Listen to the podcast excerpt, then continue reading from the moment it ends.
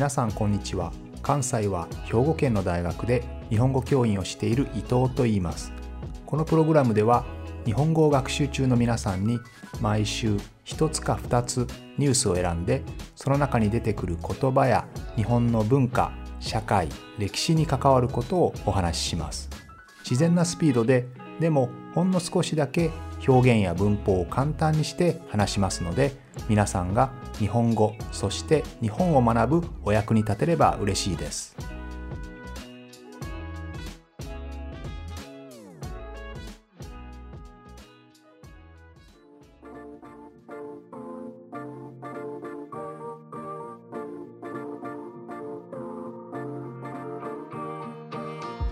先日国連国際連合 United Nations の世界各国の科学者で作っている気候変動に関する政府間パネル IPCC Intergovernmental Panel on Climate Change このグループがですね地球の温暖化に関する報告書を出しました。この報告書の中では熱波非常に暑い気候ですね。暑い波と書いて熱波。それから豪雨、まあ、ヘビーレインですね。たくさん雨が降る、え、こういった極端な、え、非常に強い現象極端現象と言っていますがこの極端現象が世界中で増えるということで、え、温室効果ガスの排出温室効果ガスを出すことを削減しよう減らしましょうというふうにえみんなに警鐘を鳴らしています。ウォーニングしています。IPCC はこれまでにも5回報告書を出しているんですけれど、今回が6回目ですね。でその報告書の中で温暖化の原因について表現をどんどん強くしています。えつまり温暖化の原因は人間の活動の可能性がある。人間が活動することによって温暖化が起こっているかもしれないという表現から徐々にその可能性が高い極めて高いそして今回ですね確実に人間の活動によって温暖化が引き起こされているそれを疑う余地がないというふうに初めて断言したんですねこうした温暖化が続くと日本でどのような影響があるかというと例えば非常に暑い日猛暑日ですね猛暑日は気温が35度以上の日を言いますけれども、これがどんどん増える。それから日本では最近特に問題になっていますけれども、台風と豪雨ですね。豪雨、非常に激しい雨ですけれども、これが最近どんどん増えていますね。で、これが今までの 2, 2倍ぐらいになるというふうなことが言われています。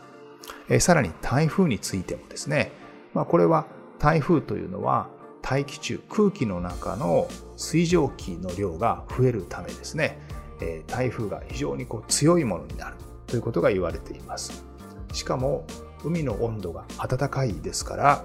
そうすると強い勢力強い力を保ったまま日本に上陸してしまうとそこで非常にたくさんの水蒸気を含んでいるのでたくさんの雨を降らす、ね、非常に強い風と雨をもたらすということになってしまいます。もちろん海の温度が変われば漁業ですね、魚を取って暮らす人々にも大きな影響が出ます。もちろん日本だけではなくて、え例えばカナダやアメリカですね、そういったとこでは、えこれまでにないぐらい暑くなって、えカナダではえカナダはもちろん北の方ですから涼しい国ですよね。あるいは寒い国ですけれども、暑さが原因で亡くなる人が何人も出ました。あるいは皆さんも記憶に新しいと思いますが、え、大雨による影響でですね、え、ドイツとかベルギー、オランダで、え、洪水、大洪水が起きましたよね。え、そういった現象、あるいは山火事が起きたりとかですね、え、こうした、え、異常気象というのがたくさん世界中で起こっています。こうした状況に鑑みて EU、え、ヨーロッパ連合とか日本、あるいはアメリカなどがですね、2050年までに温室効果ガスの、えー、を実質ゼロにするという、それを目指すというふうにしています。中国も二酸化炭素 CO2 ですね。これを出すのを2060年までに実質ゼロにする。こういった目標を掲げています。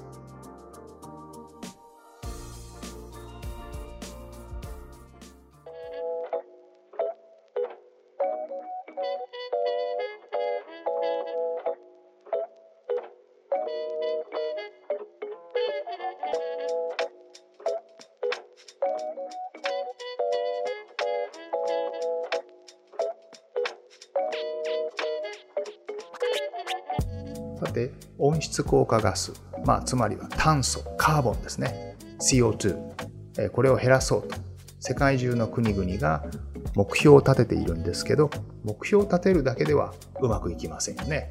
当然そこには何らかの規制レギュレーションルールを作らないとダメです。あるいはそこに何らかのインセンティブですね。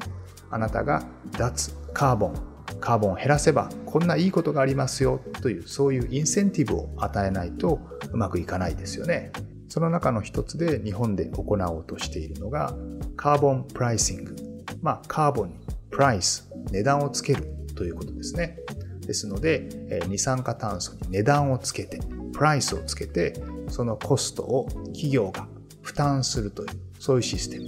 または企業がそれを出す量ですね。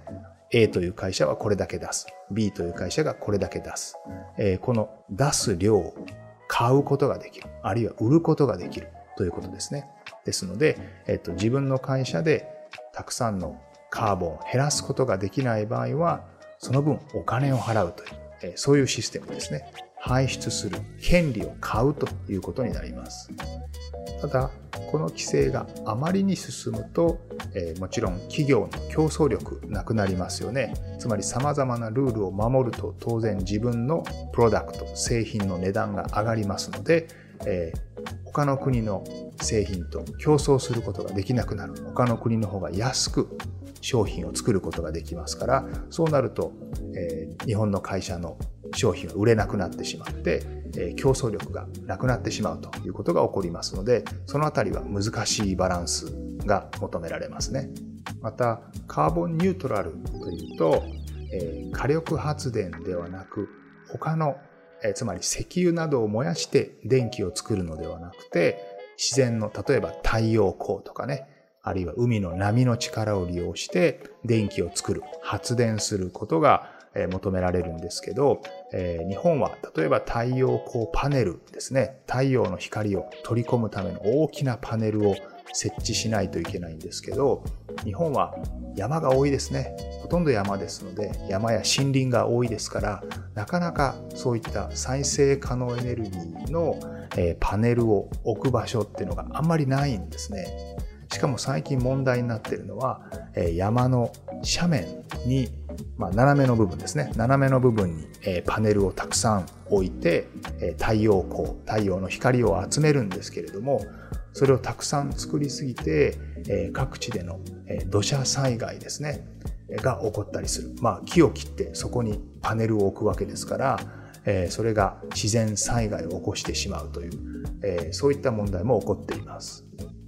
またさっきのカーボンプライシングとも同じような問題なんですけれども、えこういった再生可能エネルギーで作る、つまり火力ではなく風力とか太陽光、こういったものですね。で作る、えこういったものを再生可能エネルギーというんですけど、えこういったものはまだまだ電気を作るためのコストが高いんですよね。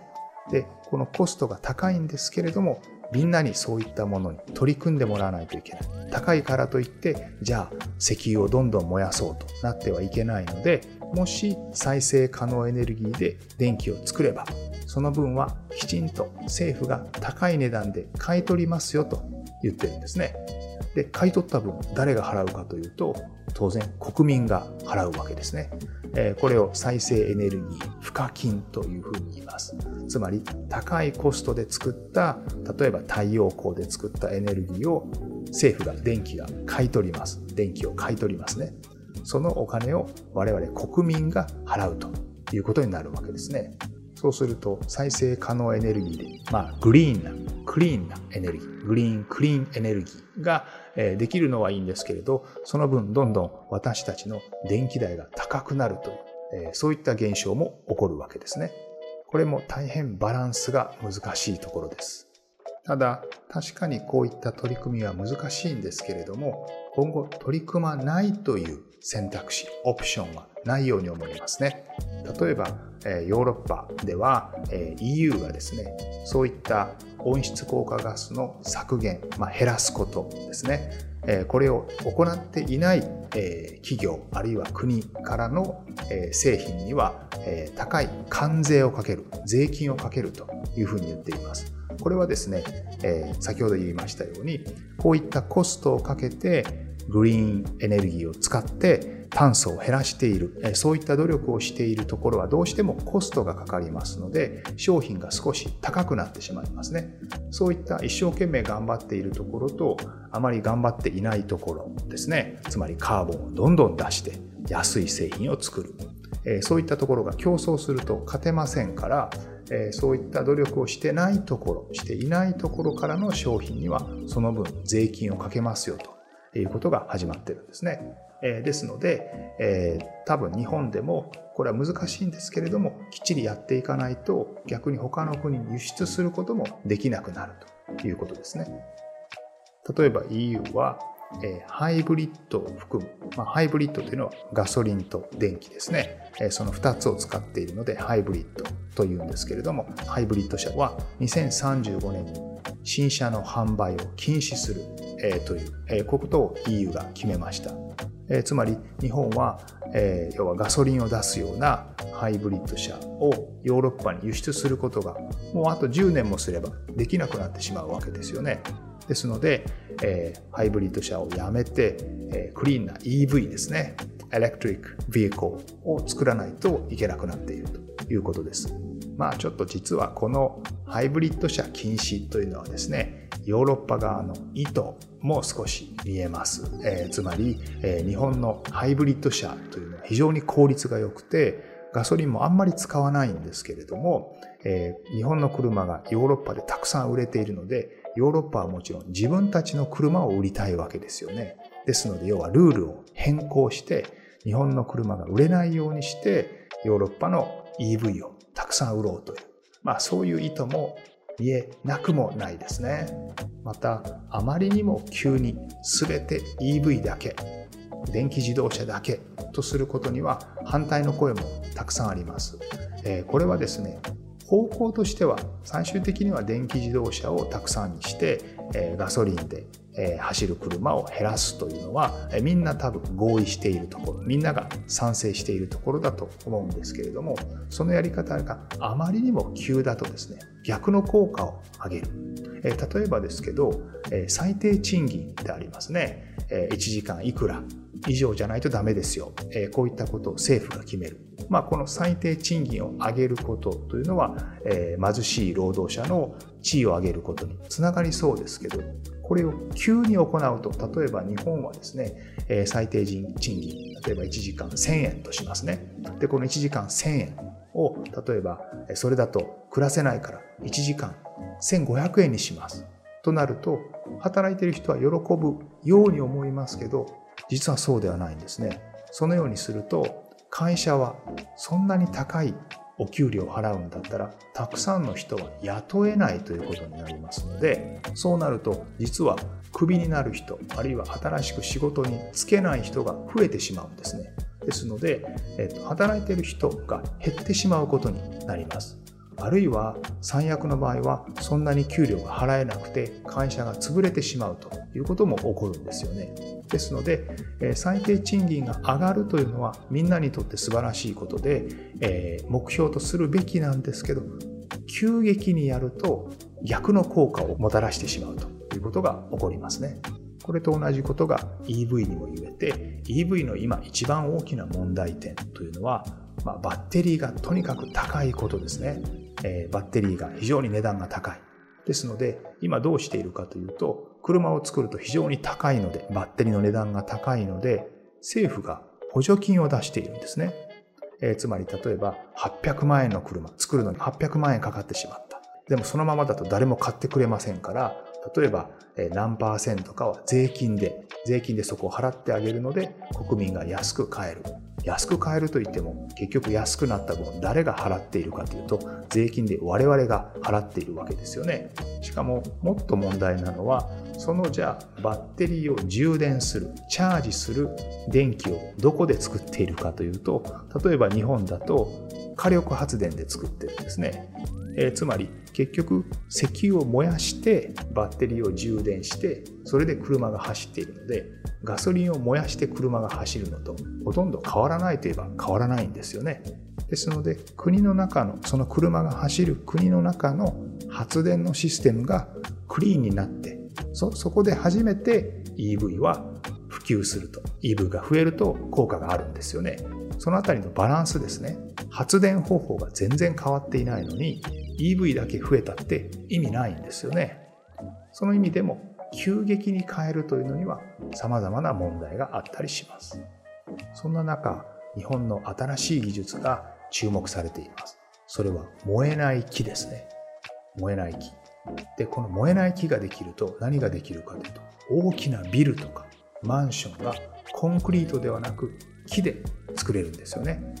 これは素晴らしいことで、えー、コンクリートや鉄を使って大きな建物を作ると当然それを作る時にコンクリートやえ鉄を加工する時にたくさんの CO2 を出しますよね逆に木で作れればですね木はそもそも生きているうちは CO2 をたくさん吸収してくれるそしてその木を切ってそのまま柱として、えー、大きなビルが作れるとですね、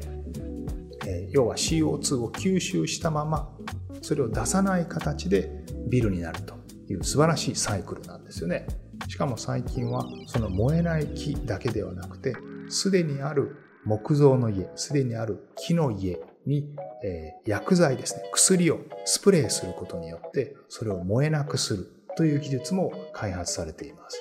で日本はあまり資源がない国と言われていますね、えー、石油も出ませんし、えー、昔は出たんですけど金や銀も出ませんし、えー、資源があまりない国と言われているんですけれどもでも最初に少し言いましたけど日本は山が多く森林が多い国ですからもしこの木造ビルですねまだまだ数は多くありませんけれども木でできた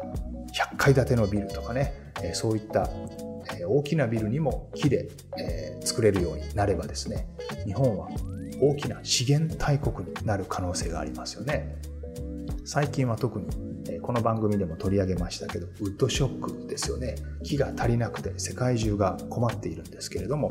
その中でも日本の林業ですね日本の木というのは大きな資源ですのでここに日本の正気、まあ、かつチャンスがあるかもしれませんね。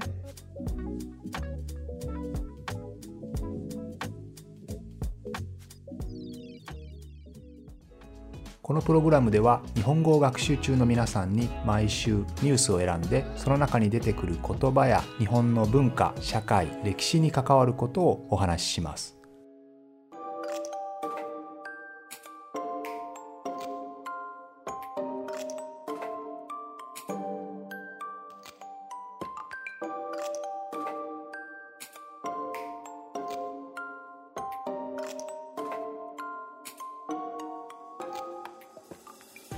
さて今日は環境のお話をしてきましたけれども、えー、この環境の問題というのはですねみんなが大事だと思っているんですけれどもやっぱりポイントはいくつかあって、えー、規制レギュレーションが強すぎるまたは急すぎると逆効果になってしまうんですよね。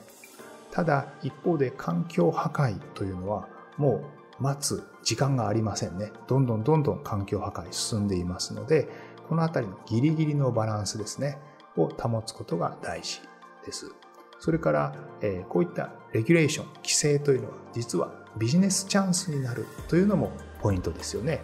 えー、つまり、えー、例えばそういうカーボンニュートラルの取り組みができている企業とできてない企業だったら、できている企業の商品の方が今後売れる可能性がありますので、えそこにチャンスを見出すということです。それからもう一つのポイントは、